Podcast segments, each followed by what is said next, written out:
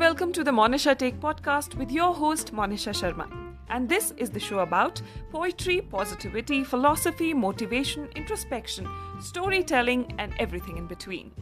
So every Tuesday यानी हर मंगलवार को हम होंगे आप सभी से रूबरू तो चलिए आज के शो की शुरुआत करते हैं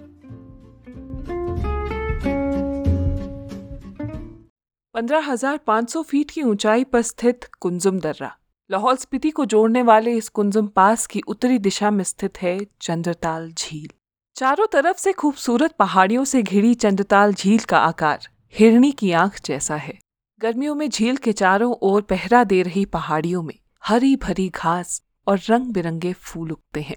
इन पहाड़ों की झील में पड़ती परछाई की खूबसूरती ही शायद कारण होगी कि इस झील को लाहौल की परियों का निवास माना जाता है। इसके साथ साथ ये झील गद्दियों की भी पसंदीदा जगह मानी जाती है। हर साल गर्मियों के मौसम में गद्दी अपनी भेड़ बकरियों के साथ यहाँ डेरा जमा लेते हैं। गर्मियों का मौसम खत्म होने तक भेड़ें यहाँ हरी भरी ताज़ा घास का आनंद लेती हैं।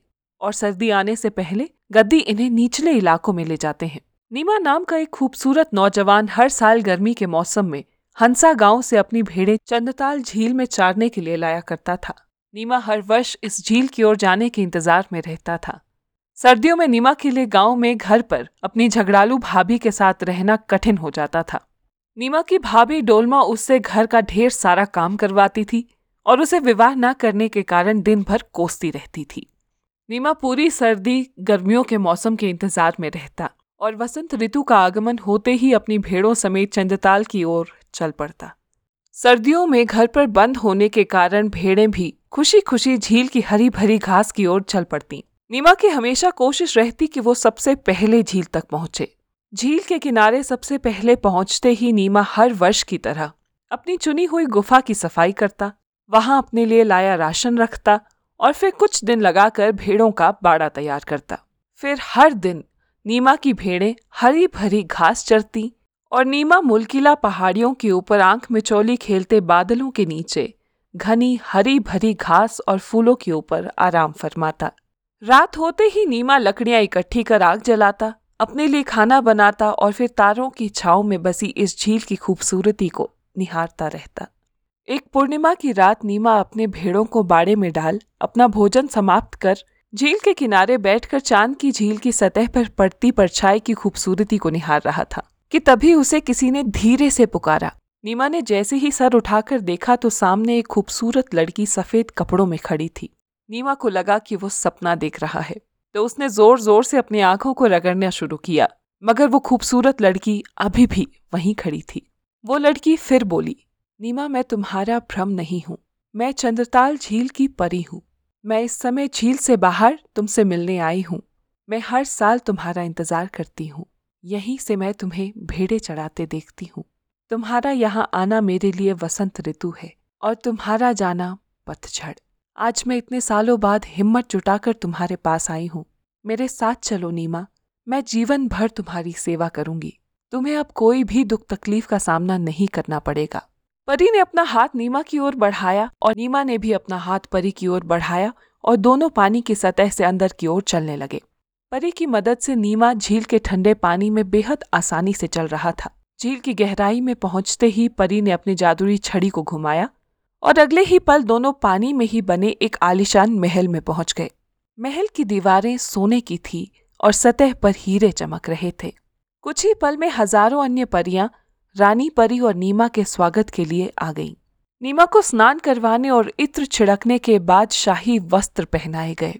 सिंहासन पर बैठे नीमा के लिए हज़ारों प्रकार की मछलियाँ और फल पेश किए गए। जब नीमा थक कर सो गया तो उसे तितलियों के पंख से बने पंखे से हवा दी गई। सुबह होते ही, शाम ढलने पर फिर मिलने के वादे के साथ परी ने नीमा को झील के सतह पर पहुँचा दिया। इसी तरह दिन बीतने लगे। दिन में नीमा बाड़े से भेड़ों को बाहर निकालता, उन्हें घास चरने देता और शाम होते ही उन्हें अपने कुत्ते तोबदन की रखवाली के बीच बाड़े में डालकर झील में चला जाता, जहाँ परी उसका इंतज़ार कर रही होती। एक सुबह जब नीमा झील की सतह पर पहुँचा तो झील की सतह पर बर्फ़ की पतली सी परत जम चुकी थी। हवा में भी ठंडक थी। नीमा समझ गया था कि जाने का वक्त आ गया है।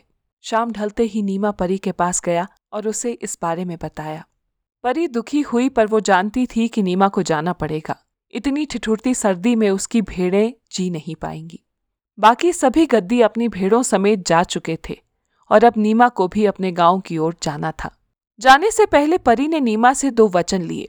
पहला, कि वसंत ऋतु की पहली कली के खिलते ही नीमा परी के पास लौट आएगा। और दूसरा ये, कि वो परी के बारे में किसी को नहीं बताएगा। नीमा ने परी को वचन दिया और गाँव की ओर चल दिया। इस बार नीमा घर पर ज़्यादा समय अकेले ही बिताने लगा। डोलमा के कड़वे शब्दों का उस पर कोई असर नहीं हो रहा था। नीमा बिल्कुल शांति और धीरज के साथ पेश आता।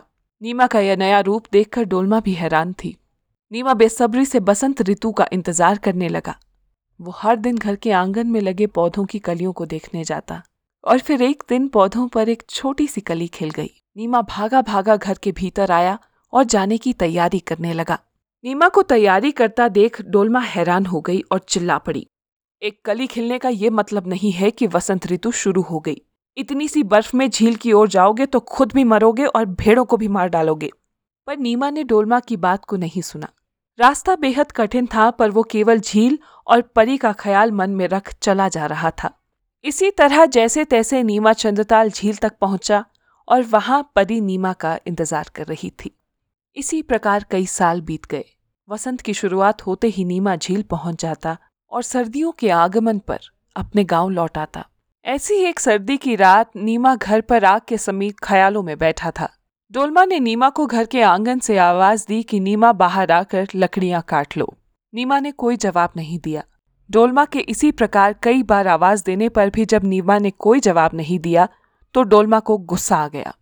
वो दरवाज़ा पीटते हुए अंदर आई और बोली नीमा, तुम्हें क्या लगता है कि तुम स्पीति के राजा हो? क्या समझते हो तुम खुद को? तुम्हें क्या लगता है कि तुम आराम से आग सेकोगे और बाकी का परिवार तुम्हारे लिए खाना तैयार करने के लिए भागता रहेगा? ये सुनकर नीमा को भी गुस्सा आ गया और वो बोला, खाना? तुम इसे खाना कहते हो? ऐसा खाना तो जानवर भी ना खाएँ। इतना सुनते ही डोलमा तिलमिला उठी और बोली तो अब तुम्हें इस घर का खाना भी पसंद नहीं आ रहा है। तुम्हारे नखरे आजकल इतने बढ़ गए हैं जैसे साल के बाकी दिन तुम्हें चंद्रताल की परियाँ खाना खिलाती हैं। अब नीमा अपना आपा खो चुका था। हाँ खिलाती हैं, इसीलिए मुझे अब तुम्हारा बनाया खाना पसंद नहीं। और ये कहते ही अचानक नीमा को अपना वचन याद आया। नीमा घबरा गया। वो जानता था कि उसने अनजाने में अपना वचन तोड़ दिया है। वो भागा भागा गोम्पा गया, वहाँ पूजा पाठ किया और भगवान से लाखों बार माफ़ी मांगी। अब नीमा घबराहट में वसंत का इंतज़ार करने लगा। पहली कली के खिलते ही नीमा चंद्रताल झील की ओर चल पड़ा। बर्फ़ में बेहद कठिनाइयों को पार करते हुए नीमा भेड़ों समेत झील तक पहुँचा। झील की सतह पर कुछ जगह अभी भी बर्फ़ जमी हुई थी। झील के किनारे कुछ ही जगहों पर मिट्टी नज़र आ रही थी। नीमा की कुछ भेड़ें बर्फ़ और ठंड के कारण रास्ते में ही मर गई थी और बाकी झील के किनारे ठिठुर रही थी। शाम ढलते ही नीमा ने अपने कंधों पर एक पट्टू रखा और झील में उतर गया। नीमा ने रात भर इंतज़ार किया, मगर परी नहीं आई। नीमा का डर अब सच साबित होने लगा था। सुबह तक नीमा का शरीर ठंड से अकड़ चुका था। जैसे तैसे नीमा सतह तक आया और भेड़ों को बाड़े से निकाल कर चरने ले गया। वो रात एक बार फिर पूर्णिमा की रात थी। नीमा को उम्मीद थी कि पहली मुलाकात की तरह आज रात भी परी उससे मिलने आएगी। उस रात नीमा इंतज़ार करता रहा, मगर परी फिर नहीं आई। नीमा हर शाम परी का इंतज़ार करता, मगर परी कभी नहीं आई। आखिरकार नीमा ने तय किया कि यदि परी उसके पास नहीं आ रही है तो नीमा को परी के पास जाना चाहिए। इस सोच के साथ नीमा ने झील की ओर चलना शुरू किया। ठंडे पानी को छूते ही उसकी टांगों में अकड़न होने लगी। नीमा के लिए सांस लेना भी मुश्किल हो रहा था, पर वो बढ़ता गया झील की ओर इस उम्मीद में कि अंदर परी अपने दो हिम तेंदुओं के साथ उसकी प्रतीक्षा कर रही होगी। इस उम्मीद के साथ नीमा आगे बढ़ता जा रहा था। नीमा का कुत्ता तोबदन नीमा को पानी में जाता देख भौंका, मगर नीमा ने पीछे मुड़कर नहीं देखा और पानी के भीतर जाते जाते न जाने कहा गुम हो गया। ऐसा कहते हैं कि कई गद्दी जो आज भी चंदताल झील में अपनी भेड़े चराने जाते हैं, उन्हें पूर्णिमा की रात झील से बांसुरी बजाने की आवाज़ें आती हैं, और अक्सर झील के किनारे चाँद की रोशनी में कंधों पर पट्टू लपेटे, झील को निहारती एक आकृति दिखाई देती है। मैं उम्मीद करती हूँ कि आज की ये कहानी आपको पसंद आई होगी। इस कहानी पर आपकी क्या राय है, मुझे कमेंट सेक्शन में लिखकर बताइएगा ज़रूर। इसी तरह की और कहानियों के लिए आप मुझे, यानी द मोनिशा टेक को Facebook Instagram Spotify Google podcast YouTube Apple podcast पर भी सब्सक्राइब और फॉलो कर सकते हैं। एपिसोड पसंद आया हो तो इसे शेयर करना मत भूलिएगा। धन्यवाद।